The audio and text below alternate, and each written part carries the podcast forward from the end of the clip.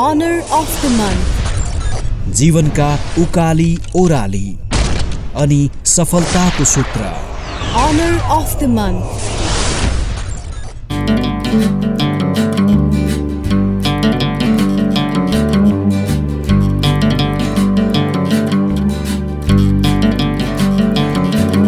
नमस्कार कार्यक्रम capital honour of the मन्थमा यहाँलाई हार्दिक स्वागत अभिवादन छ म विमल कुमार थापा कार्यक्रम क्यापिटल अनर अफ दि मन्थमा हामी समाजका विभिन्न क्षेत्रमा विशिष्ट योगदान पुर्याउनुभएका त्यस्ता विशिष्ट व्यक्तित्वहरूलाई सम्मान गर्दछौँ अनि उहाँको क्षेत्र विशेषका बारेमा चर्चा परिचर्चा पनि गर्दछौँ। हामीले विशेषतः नेपाली चलचित्र क्षेत्रको विषयलाई उठान गर्ने कोसिस गरिरहेका छौँ। नेपाली चलचित्र क्षेत्रमा विशिष्ट योगदान पुर्याउनुभएका एकजना व्यक्तित्व जसले नेपाली चलचित्र क्षेत्रमा पैँतिस वर्षभन्दा बढी अवधिदेखि योगदान दिइराख्नु भएको छ। उहाँ निरन्तर रूपमा नेपाली चलचित्र क्षेत्रको संरक्षण र यसको प्रवर्धन गर्ने कार्यमा पनि क्रियाशील रहनु भएको छ। वरिष्ठ निर्देशक तुलसी घिमिरेज्यूलाई हामीले क्यापिटल अनर अफ द मन्थका रूपमा यो श्रावण महिनाभरिका लागि सम्मानित गरेका छौँ।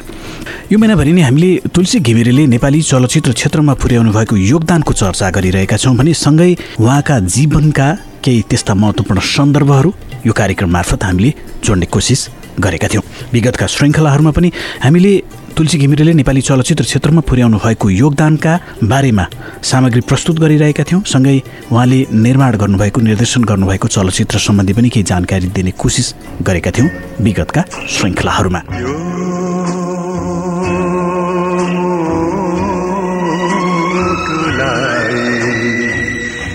कसरी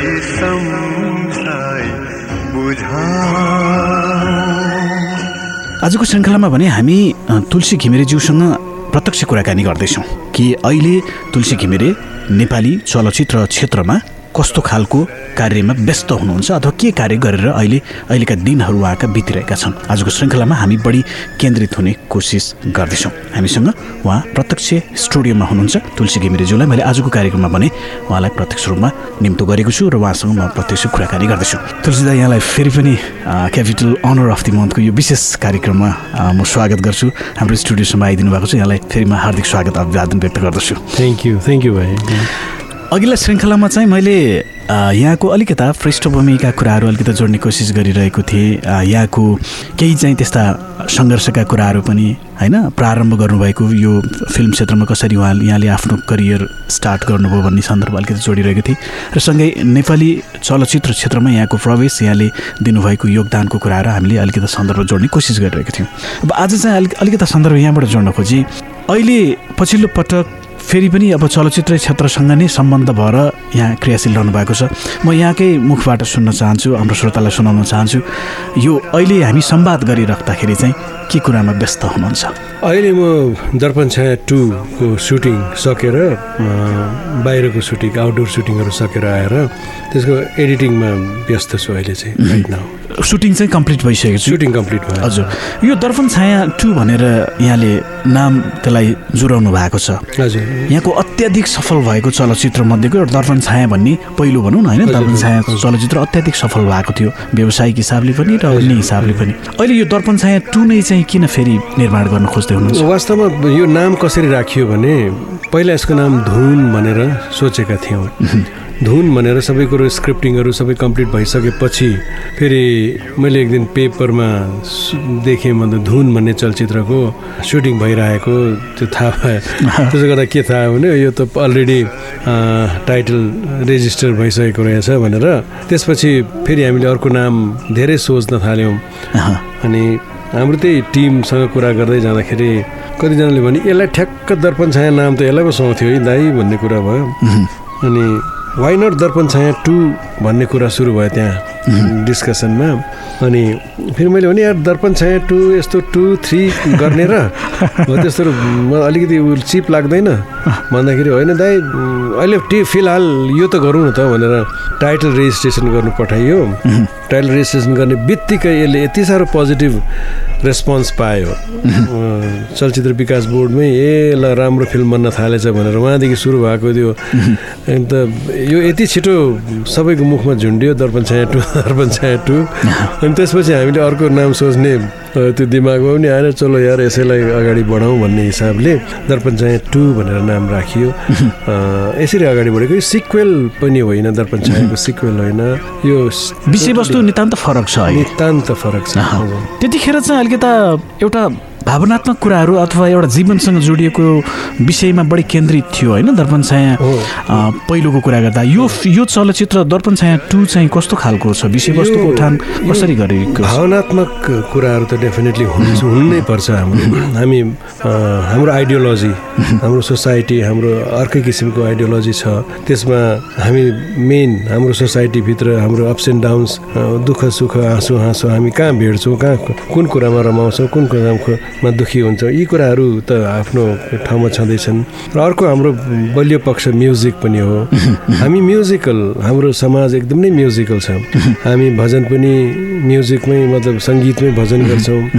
अनि देखि लिएर सबै कुरो हेर्दाखेरि हामीले सबै म्युजिकसँग रिलेटेड छ। हामी त्यसै पनि भाँडासाँडा मोल्दा गे घाँस सास काट्दाखेरि पनि त्यो केही गरिरहँदा पनि त्यसै पनि हिँडिरहँदाखेरि सुसेली बजाउँदै गीत गाइरहेकै हुन्छौँ। गुनगुनाएर बाथरुममा त गीत गाउँछौँ नै।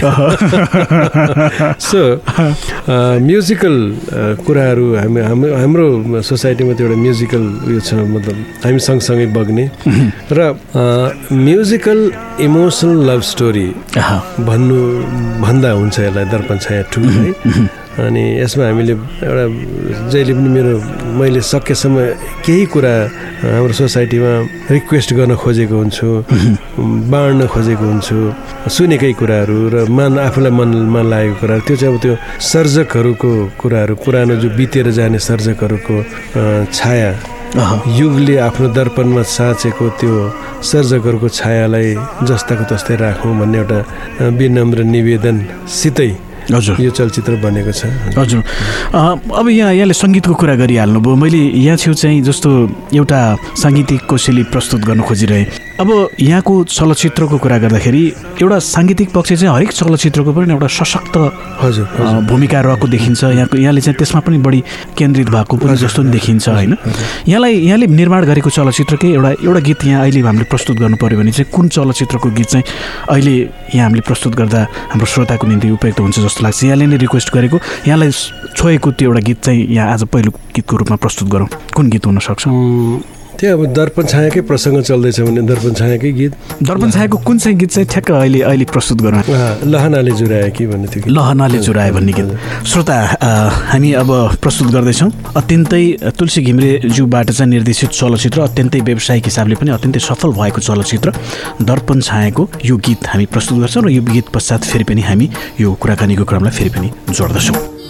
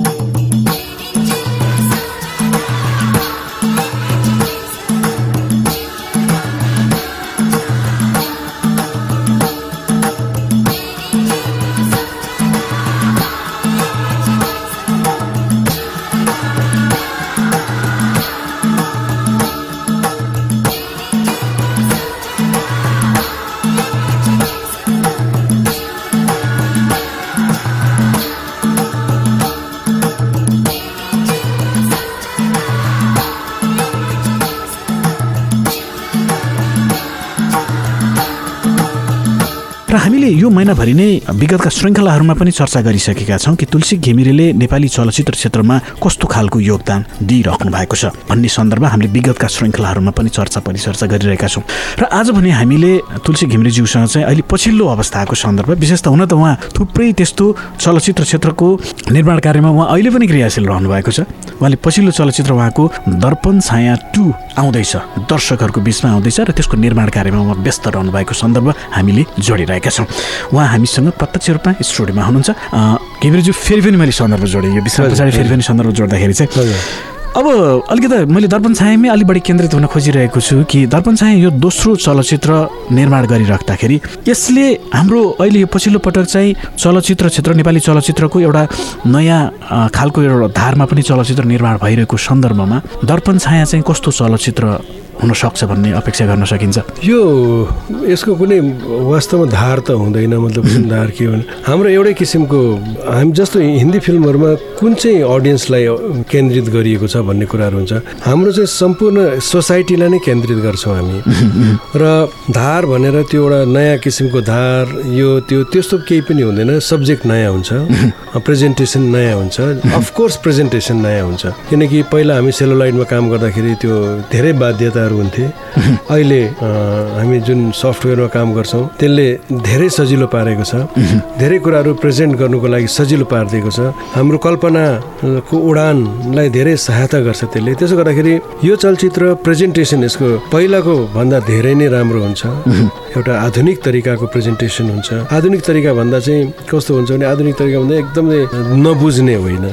जति आधुनिक तरिकाको के अरे प्रेजेन्टेसन हुन्छ त्यति छर्लङ्ग बुझिन्छ। र छर्लङ्ग बुझाउने एउटा स्टोरीलाई छर्लङ्ग बुझाउने आफ्नो दुःख सुखका कुरालाई छर्लङ्ग बुझाउने गीत सङ्गीतलाई राम्रोसँग पिक्चराइज गरेर त समक्ष राख्ने यी कुराहरू अँ, अलिकति आधुनिक तरिकाले छर्लङ्ग बुझाउने तरिकाले सबैलाई मन पर्ने तरिकाले यसरी यो प्रेजेन्टेसन यो किसिमले गरेको छौँ यसलाई हामीले। र पहिलाको चाहिँ सेलोलाइटको एउटा बाध्यता हुन्थ्यो एउटा लिमिटेसन हुन्थ्यो यसमा लिमिटेसन छैन। र सकेसम्म प्राविधिक रूपमा राम्रो गर्ने कोसिस गरेको छौँ। एउटा जस्तो नेपाली चलचित्र क्षेत्रलाई भनौँ अथवा यो क्षेत्रलाई चाहिँ धेरै अगाडिदेखि एउटा प्रारम्भदेखि नै हेरिरहेको एउटा व्यक्तित्व पनि हुनुहुन्छ। यहाँले बाँसुरी चलचित्र निर्माण गर्दाखेरिको अवधि र अहिले दर्पण छाया चलचित्र दुईको दोस्रो चलचित्र निर्माण गर्दाखेरिको अवधिमा नेपाली चलचित्र क्षेत्रले कस्तो विकास गरिरहेको अहिले पाइन्छ? अहिले के धेरै धेरै अगाडि बढिसकेको छ। नेपाली चलचित्र धेरै नै अगाडि बढिसकेको छ। यसमा त्यति बेला पनि जुन चाहिँ फिफ्टी पर्सेन्ट ट्याक्स रिफन्डको एउटा आएको थियो त्यो त्यो कुराले पनि धेरै सजिलो पारेको छ सा- सजिलो पारेको थियो। त्यसले गर्दाखेरि नै धेरै चलचित्र नेपाली चलचित्रहरू बनेका थिए त्यो त्यस्ताका। र पछि अलिकति एजुकेटेड बाहिरबाट शिक्षा लिएर पनि नेपाली चलचित्रमा धेरै निर्देशकहरू भित्रिन थाले। त्यसो गर्दाखेरि यसले अझै एउटा एउटा स्ट्यान्डर्ड पायो। राम्रो स्ट्यान्डर्ड स्ट्यान्डर्डाइजेसन यसको राम्रो हुँदै गयो।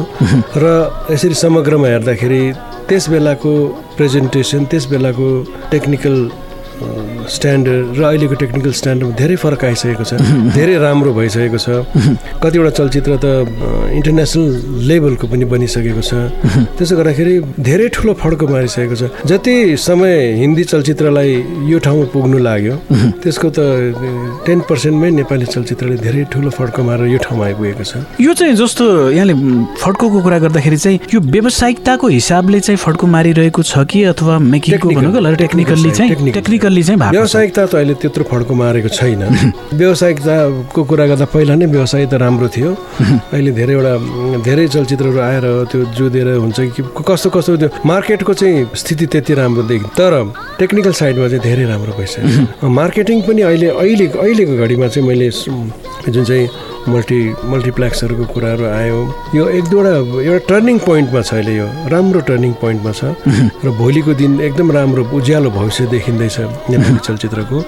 किनकि त्यतापट्टिको पाटो डिस्ट्रिब्युसनको पाटोमा अलिकति कमर्सियल पिपलहरू पनि आउन थाल्यो।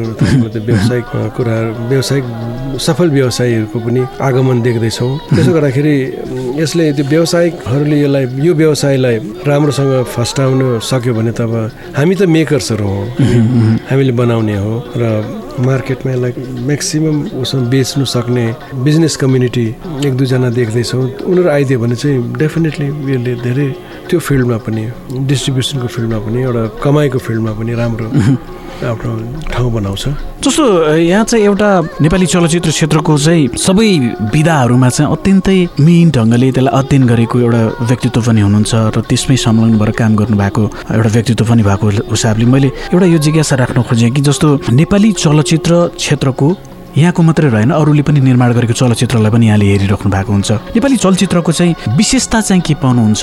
कमजोरी चाहिँ के पाउनुहुन्छ नेपाली चलचित्र क्षेत्रको के के चाहिँ पाइन्छ कमजोरी भनेको हाम्रो सोचलाई कुनै पनि नयाँ निर्देशकहरू आउनु भएको छ कुनै राम्रो सोच लिएर उनीहरूको सोचको परिधि त्यही चालिस पैँतालिस लाखभित्र सोच्नुपर्छ। कस्टको कुरा हो?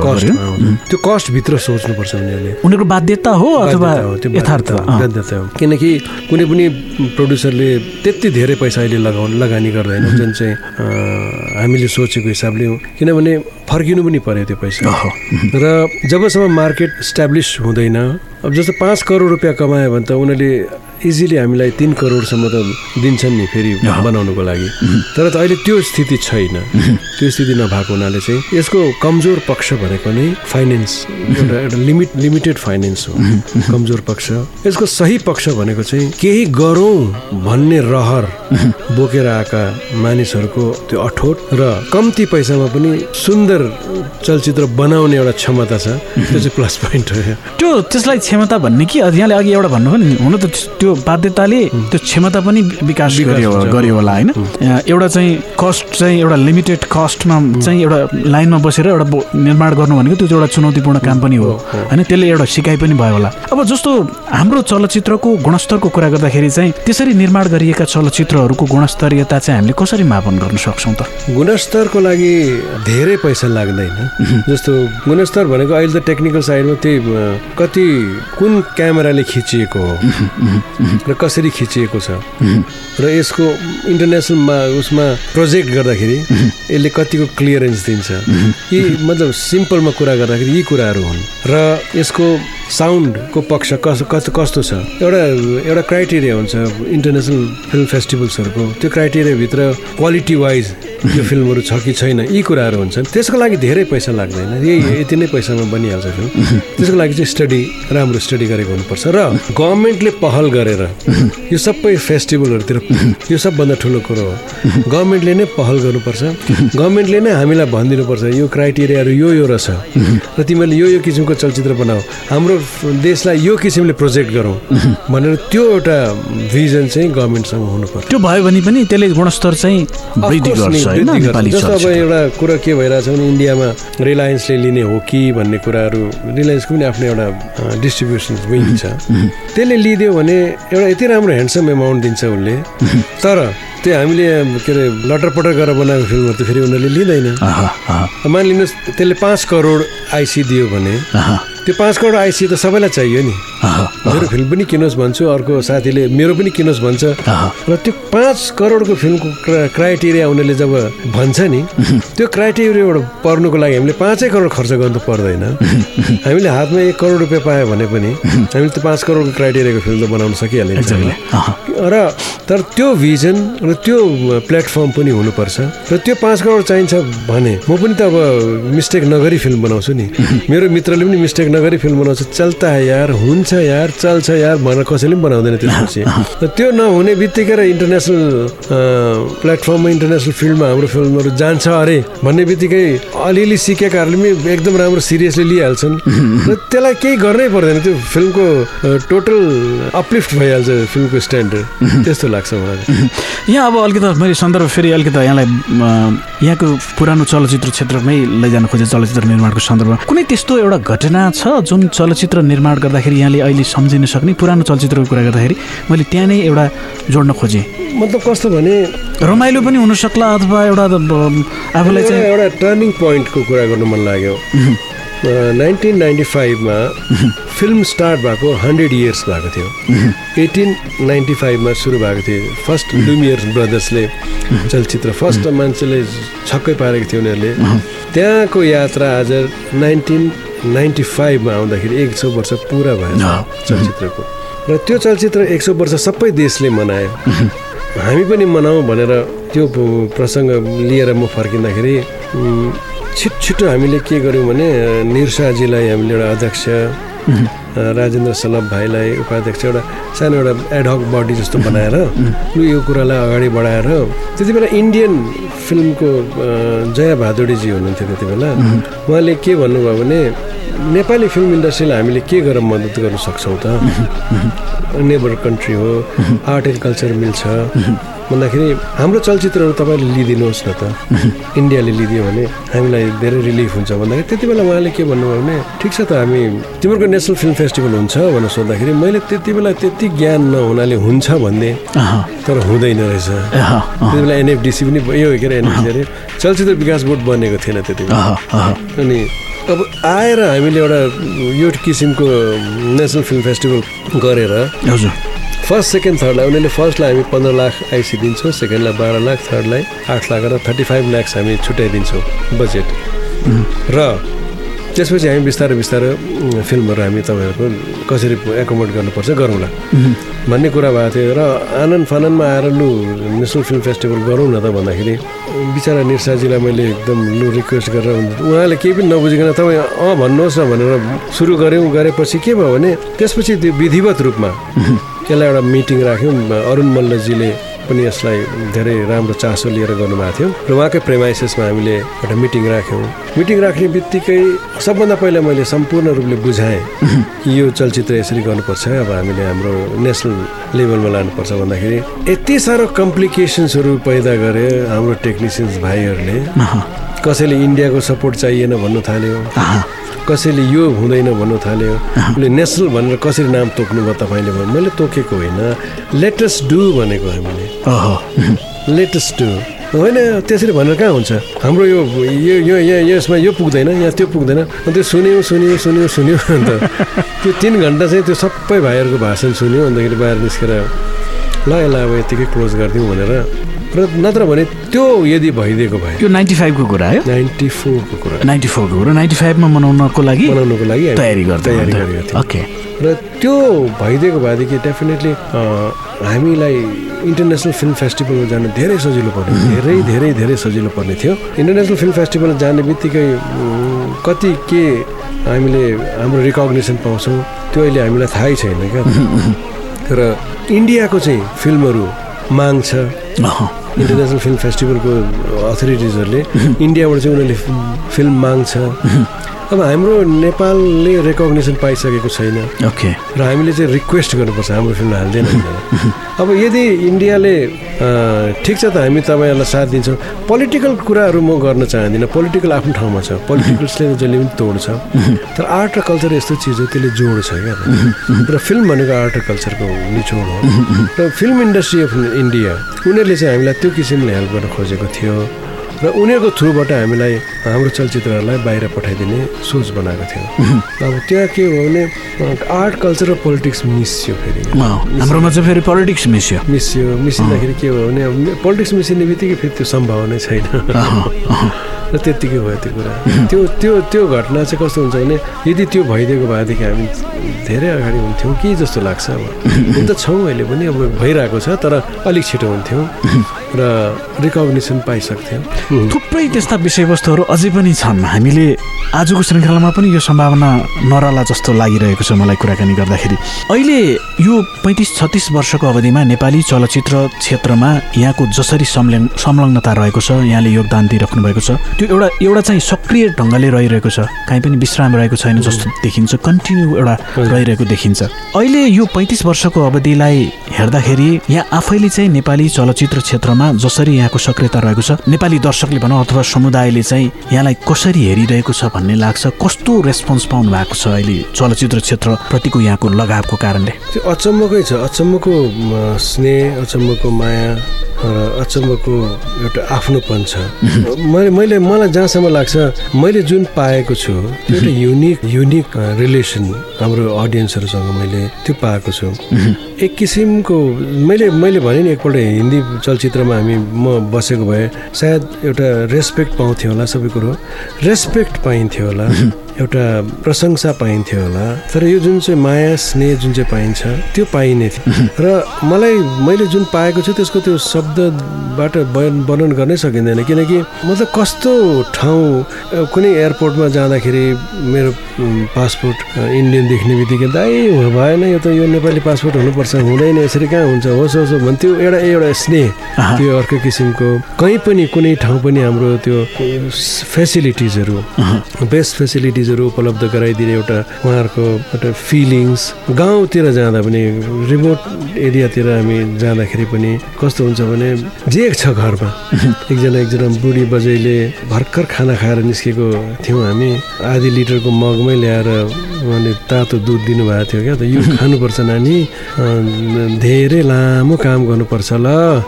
यो खानु। कमसेकम यस्तो कुराहरू दुध खाने त्यो त्यो किसिमको आफ्नोपन छ नि। त्यो आफ्नोपनको त कुनै मूल्य पनि छैन। त्यसको त्यो शब्द पनि छैन वर्णन गर्ने। त्यो जुन पाएको छु त्यस्तो त्यो त आई थिङ्क कसैले पाउँदैन आई थिङ्क कहिले पनि एउटा यो यो यो अवधिको समयसम्म आइपुग्दाखेरि चाहिँ मनमा त्यस्तो खालको तुस भनौँ अथवा त्यस्तो खालको म चाहिँ नेपाली चलचित्र क्षेत्रमा लागेर मैले यो कुराहरू चाहिँ प्राप्त गर्नुपर्ने कुरा चाहिँ मैले प्राप्त गरिनँ छु कि भन्ने चाहिँ त्यस्तो खालको मनमा कहिले काहीँ आउँछ कि आउँदैन अथवा आइरहेको छ कि छैन। जुन चाहिँ यहाँको मैले अलिकति पृष्ठभूमि यो पनि जोड्न खोजेँ कि एउटा ठुलो इन्डस्ट्रीमा यहाँको सुरु भएको थियो। होइन? हिन्दी सिनेमाको क्षेत्रमा चाहिँ यहाँको एक एक हिसाबले यहाँ आफू स्थापित भइसक्यो व्यक्ति।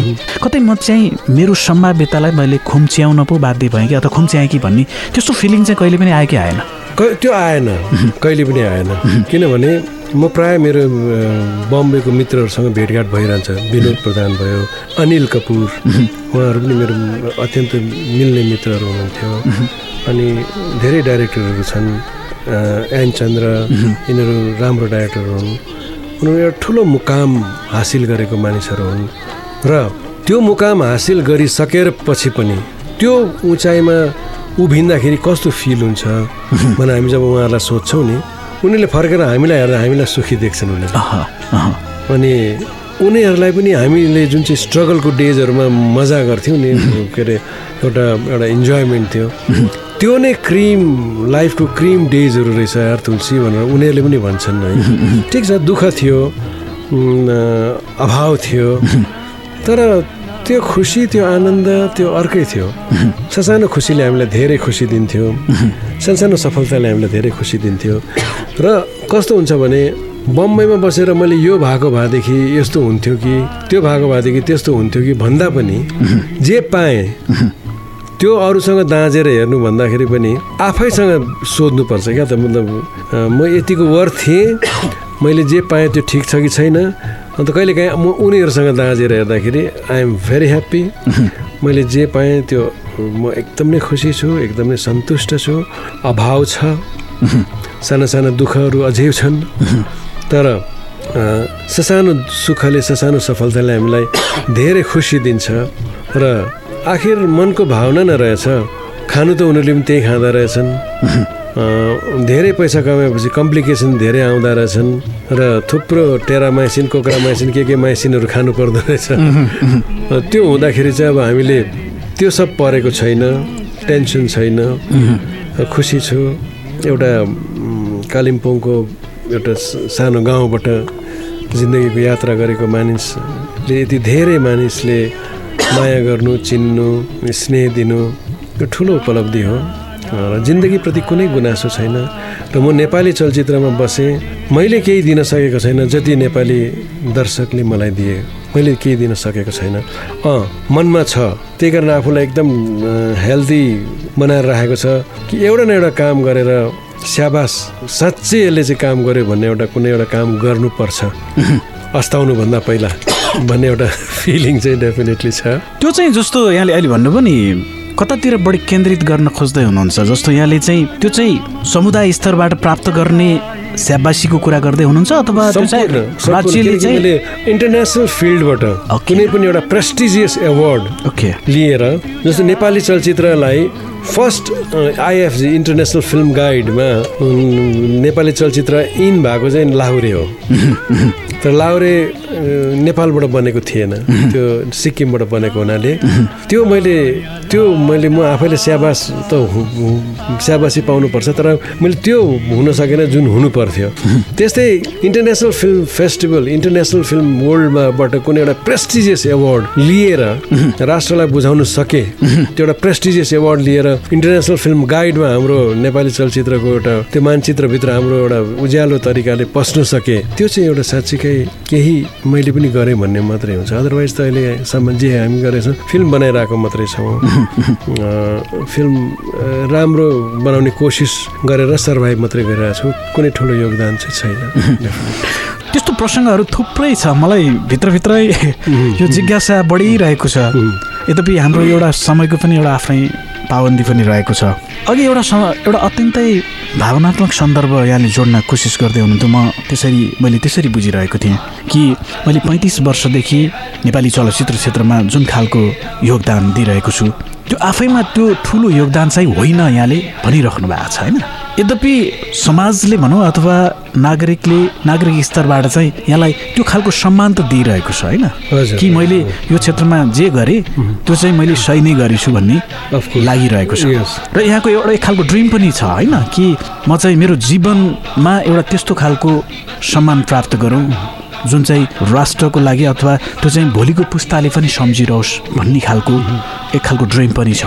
नेपाली चलचित्र निर्माण गर्ने सन्दर्भमा यसको सम्भाव्यता कति निकट देख्नुहुन्छ अथवा कति टाढा छ यो? यो अब अहिलेको जुन टेक्नोलोजी आएको छ अहिलेको जुन सहुलियतहरू देख्दाखेरि चाहिँ अब टाढा छैन। त्यति हो आफ्नो मेहनत डिभोसन डेडिकेसनमाथि निर्भर गर्छ अब चाहिँ।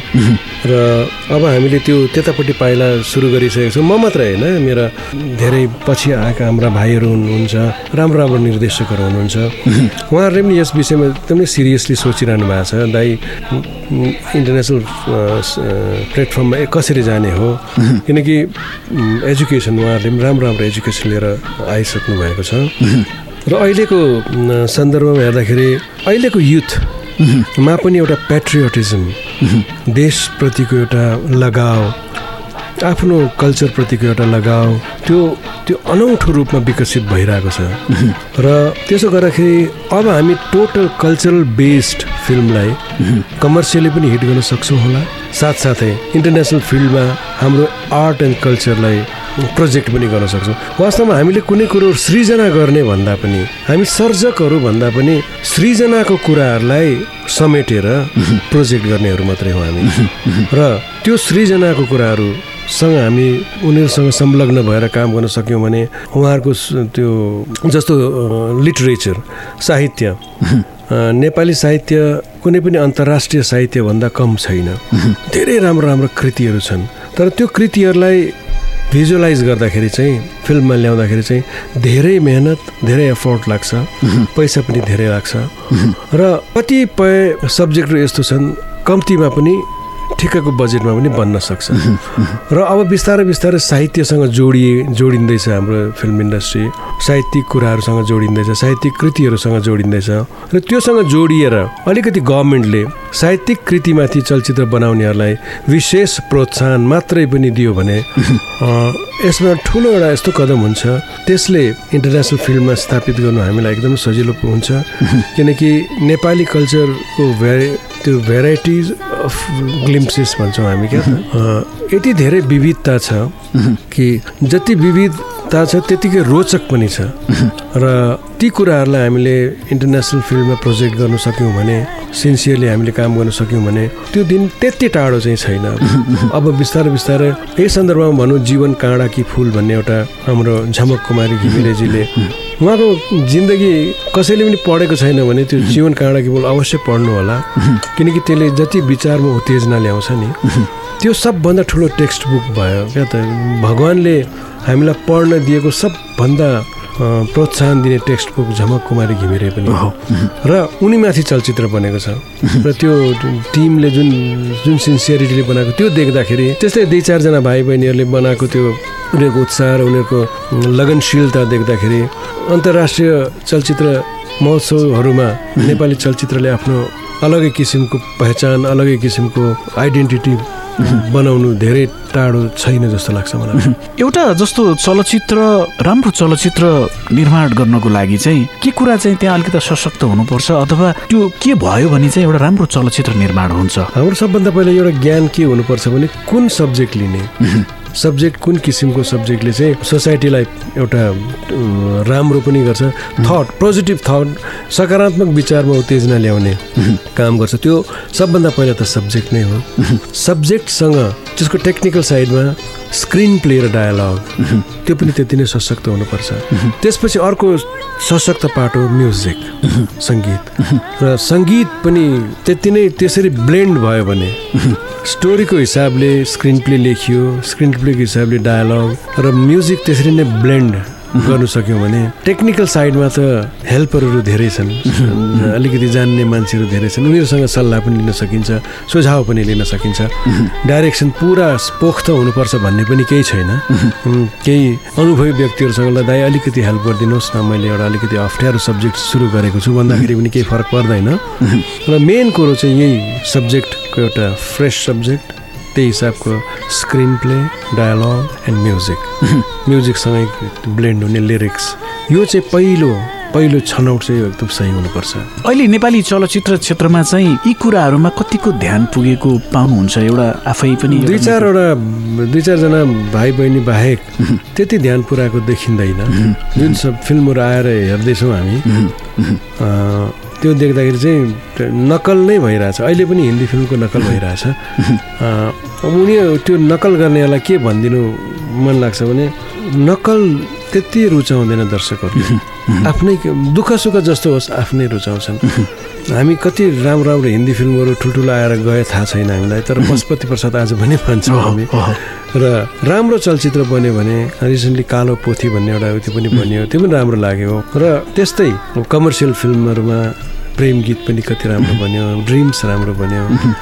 अन्त यो यो हामीले यसरी स्टडी गर्दै गयौँ भने आफ्नैपन नै राम्रो लाग्छ। त्यो त्यो कुराको चाहिँ ध्यान पुर्याउनु पर्छ यहाँ आफू चाहिँ जस्तो चलचित्र क्षेत्रको अधिकांश विधामा चाहिँ यहाँको संलग्नता देखिन्छ।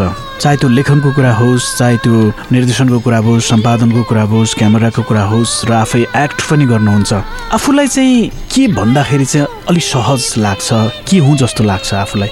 यो विधाभित्रका धेरै विधा मध्येमा आफूलाई सशक्त चाहिँ के विधामा हो जस्तो लाग्छ? एडिटर नै हो म त। एडिटर हुनुहुन्छ। सम्पादक। अन्त यो नयाँ टेक्नोलोजीमा जुन हामीले कम्प्युटरबाट एडिटिङ गर्नुपर्छ। त्यो आफ्नो ठाउँमा छ तर सम्पादकको दिमाग सम्पादकको थट सम्पादकको भिजन भएको आफूलाई चाहिँ त्यो सहज लाग्छ मलाई। आइएम अ गुड एडिटर जस्तो लाग्छ। अरू विधामा पनि जस्तो हामीले हामी एउटा अडियन्स अथवा एउटा लिसनरको हिसाबले हेर्दाखेरि चाहिँ यहाँको गीत लेखाइको हिसाबले पनि त्यो एउटा प्याटर्न चाहिँ हामीलाई अलिक अत्यन्तै सशक्त हो कि जस्तो पनि लाग्छ। अब निर्देशकै पक्ष ओभरअल एउटा टिम लिडरको रूपमा त यहाँको फिल्म सफल हुनुमा एउटा निर्देशकको हात त हुन्छ नै होइन। त्यो अरू अरू विधाहरूमा पनि यहाँको त्यो सशक्तता देखिनुको कारण चाहिँ एउटा एडिटरको एउटा पोइन्ट अफ भ्यूबाट हो कि अथवा उसको दृष्टिकोणबाट हो कि अथवा यहाँको त्यो सृजनशीलताले काम गरिरहेछ भन्ने लाग्छ। सृजन सृजनशीलता भन्दा पनि कहिले काहीँ कस्तो बाध्यता पनि हुँदो रहेछ। फर्स्टमा मैले बम्बे जाँदाखेरि सर्भाइभ गर्नुको लागि के सिक्ने त कसरी गर्ने त के गर्ने त भन्दा मेकअप सिकेछु। मेकअप सिकेर मेकअप एसिस्टेन्ट मेकअप म्यान भएर धेरै काम गरेँ मैले। त्यसपछि लाइट बोय भएर काम गरेँ। अलिकति धेरै पैसा त्यहाँ पाउँछ अरे भन्दा त्यसपछि फाइटको फाइटर भएर डुप्लिकेट पनि धेरै गरेको छु मैले। र क्यामेरा केयर टेकर भएर पनि काम गरेँ। यो सबै चाहिँ सर्भाइभलको लागि? अब बाँच्नुपर्छ मैले यो काम गर्नुपर्छ भनेर काम गर्दा गर्दै काम सिकिएछ। त्यसो गर्दाखेरि पछि जब यहाँ आयो यहाँ आएपछि मलाई अहिले फिल के गर्छु भने म हामी कहीँ पनि अड्किँदैनौँ। जस्तो क्यामेरा मैले दुईवटा फिल्म एज अ क्यामेराम्यान काम गरेँ रहर र बलिदान। बलिदान। र कस्तो भयो भने बलिदान एक डेढ हप्ता पछाडि जाने थियो। यदि मैले त्यो क्यामेरा आफैले न नचलाएको भए जुन क्यामेराम्यानलाई हामीले अनुबन्धित गरेको थियौँ ऊ आउनु सकेन। उसको आफ्नो प्रब्लमले गर्दा। त्यस्तै अन्याय भन्ने फिल्ममा आएको तिन दिनमै मेरो मेकअप म्यानको बुवा बित्नु भयो र ऊ फर्केर गयो। त्यति बेला मे मेकअप म्यान थिएन। के अरे काठमाडौँ मेकअप म्यान कोही पनि थिएन। पछि सन्तु तामाङजीले पछि स्टार्ट गर्नुभएको।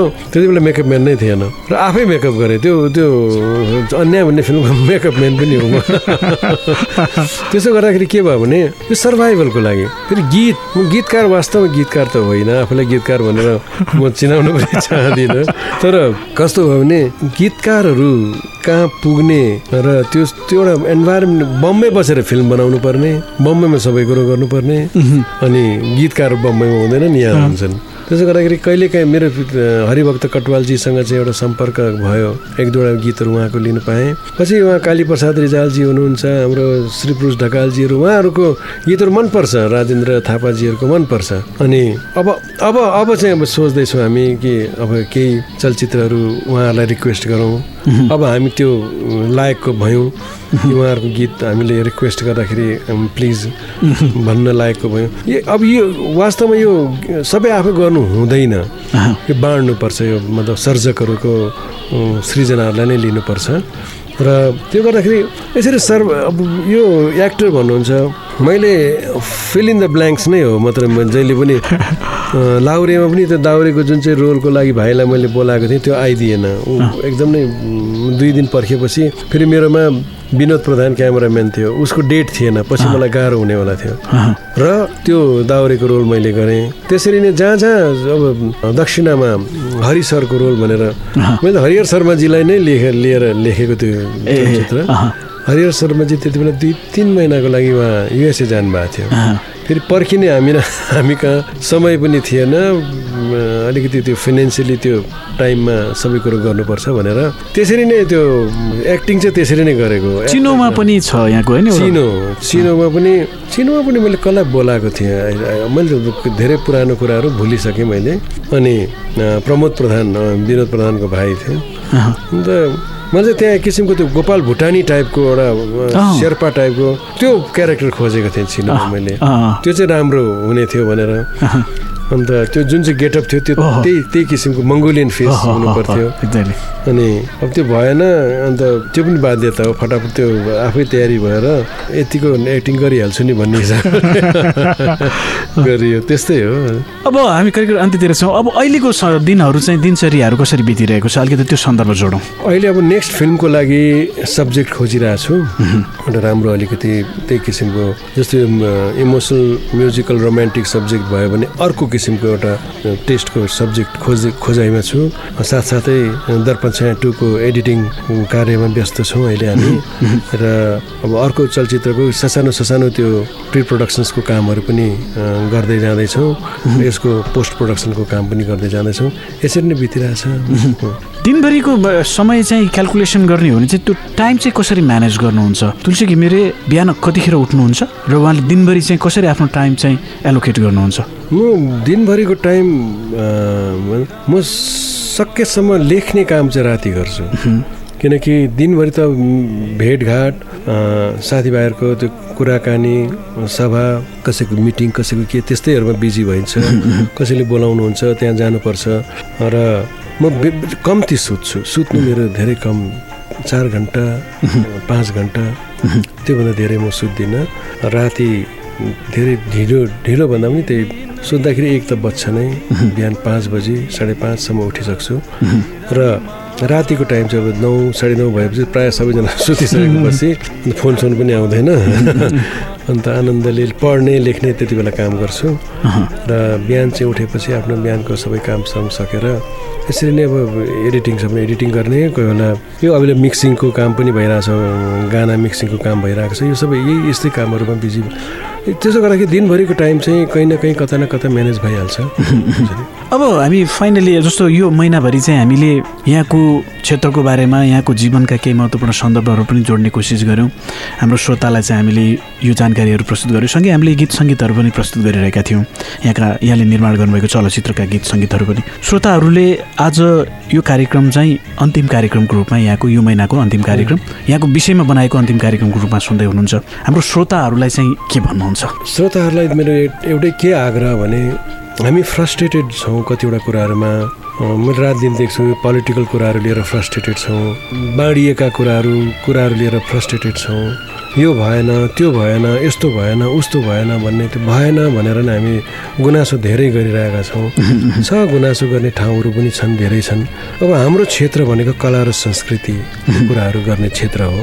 हामी जति बाँडिए पनि अब पोलिटिक्सले कस्तो लाग्छ भने पोलिटिक्सले बाँडेन भने उनीहरू सर्भाइभ गर्नु सक्दैन। उनीहरूले पार्टी पार्टीमा बाँडिनै पर्छ। र आफ्नो आफ्नो पार्टीको कुराहरू उनीहरूले अगाडि बढाउनु पर्छ। त्यो उहाँहरूको धर्म हो। बाँड्नु बाँडिनु उहाँहरूको धर्म होला। र हामीले एउटा कुरो बुझौँ जहिले पनि देश पार्टीभन्दा माथि नै हुन्छ र कला र संस्कृति सबैलाई जोड्छ। कला र संस्कृतिले सबैलाई जोड्छ र कला र संस्कृतिको सृजनाहरूलाई हामी कसैले पनि बिगार्न नदिउँ। जुन जुन कालजयी कृतिहरू बनेका छन् उनीहरूलाई एज इट इज राखिदिउँ। विशेष रिमिक्स गरेर राम्रो राम्रो गानाहरू रिमिक्स गरेर विभत्स तरिकाले हाम्रो अगाडि पस्किन्छन् भने हामी एक्सेप्ट नगरौँ। उनीहरूलाई हम्बल रिक्वेस्ट गरौँ। तिमीहरू यस्तै एउटा अर्को गीत बनाऊ न। त्यो त्यो त्यति नै पैसामा अर्को गीत बनाऊ। यो डाँडामाथि घाम लाग्यो घमाइलो भन्ने गीत छ। त्यो रिमिक्स होइन नि। त्यो आफ्नै किसिमको एउटा यति मिठो गीत छ। यस्तै थुप्रै गीतहरू छन् क्या। जुन जुन उनीहरूले क्रिएसन गरेको छन्। हेर्दा मोडर्न छ।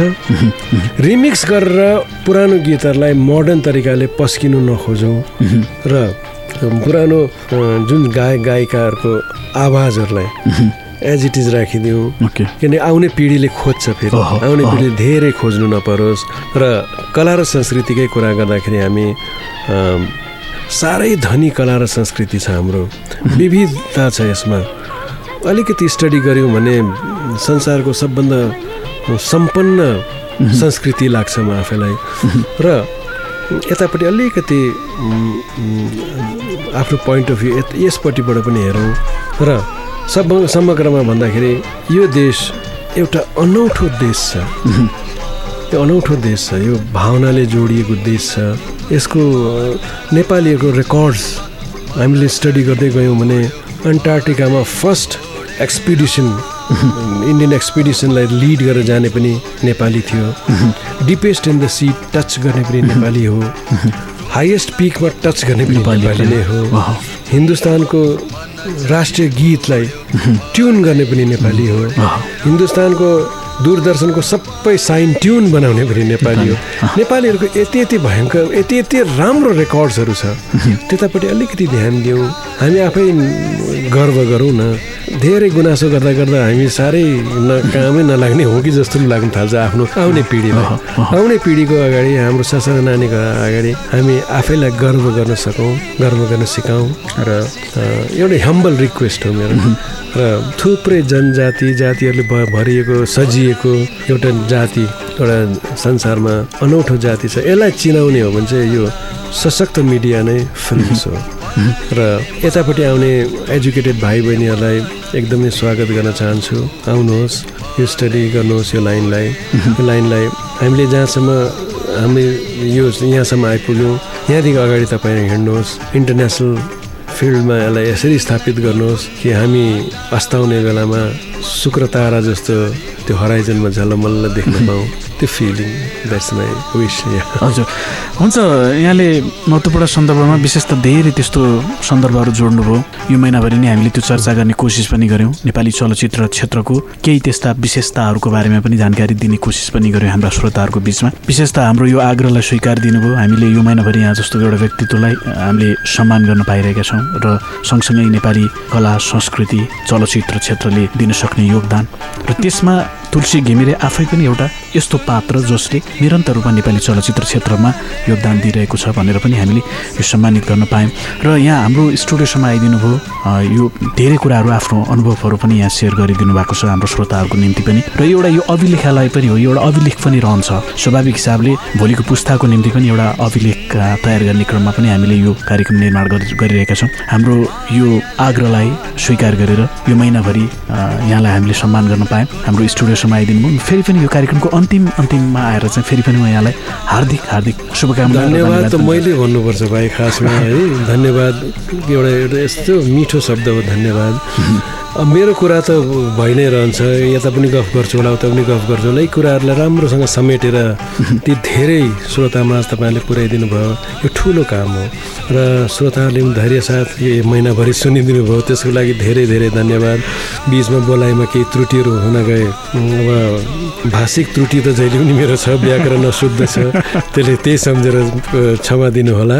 र विशेष क्यापिटल एफएमलाई मेरो मलाई यसरी सम्मान भनेको एउटा यस्तो फिलिङ तपाईँले एउटा दिनुभएको छ मलाई एउटा पोजिटिभ फिलिङ त्यसको कुनै शब्द मसित छैन। र यो गुण यो फिलिङ मसितै रहोस् तपाईँहरूको। यहाँ क्यापिटल एफएमको सम्पूर्ण परिवारलाई मेरो आन्तरिक हृदयबाट धेरै धेरै धेरै धन्यवाद। हजुर। धन्यवाद। फेरि पनि म धन्यवाद दिन्छु। श्रोता आजको श्रृङ्खलामा चाहिँ हामीले प्रस्तुत गऱ्यौँ सम्मानित गरेका एकजना विशिष्ट व्यक्तित्व जसले नेपाली चलचित्र क्षेत्रमा विशिष्ट योगदान पुर्याउनु भएको छ। तुलसी घिमिरेका बारेमा हामीले जानकारी दिइरहेका थियौँ यो महिनाभरि नै। र आजको श्रृङ्खलामा भने हामीले उहाँसँग प्रत्यक्ष कुराकानी गर्ने अवसर जुटाएका थियौँ कि नेपाली चलचित्र क्षेत्रमा तुलसी घिमिरे आफै एउटा त्यस्तो सशक्त व्यक्तित्व हुनुहुन्छ जसले चलचित्र निर्माणका हरेक पक्षहरूमा योगदान दिइराख्नु भएको छ। नेपाली चलचित्र क्षेत्रलाई संरक्षण प्रवर्धन गर्नको निम्ति पनि एउटा अठोट लिएर अगाडि बढिराख्नु भएको छ र कसरी जान सकिन्छ भनेर नयाँ पुस्ताको निम्ति पनि एउटा मार्गदर्शक पनि हुनुहुन्छ तुलसी घिमिरे। हामीले यो श्रृङ्खलामा पनि केही त्यस्ता सन्दर्भहरू जोड्ने कोसिस गर्यौँ। आजलाई भने हामी अब बिट मार्दछौँ कि यो श्रृङ्खलालाई बिट मार्दछौँ? आजलाई भने म फेरि पनि तुलसी घिमिरेलाई फेरि पनि हार्दिक धन्यवाद ज्ञापन गर्छु र उहाँको एउटा नयाँ अभियान छ नयाँ एउटा सृजना लिएर उहाँ फेरि पनि आउँदै हुनुहुन्छ। दर्पण छाया टु चलचित्र उहाँको छिट्टै दर्शकको माझमा आउँदैछ र यो चलचित्रको सफलताको फेरि पनि हामी कामना गर्छौँ। र यो श्रृङ्खला निर्माण गर्न मलाई विशेष सहयोग गर्नुहुने प्राविधिक मित्र विश्वराज विष्टलाई फेरि पनि म हार्दिक धन्यवाद ज्ञापन गर्छु र कार्यक्रम निर्माता विमल कुमार थापा पनि बिदा हुन्छु क्यापिटल एफएम सुन्दै रहनुहोला। शुभरात्रि।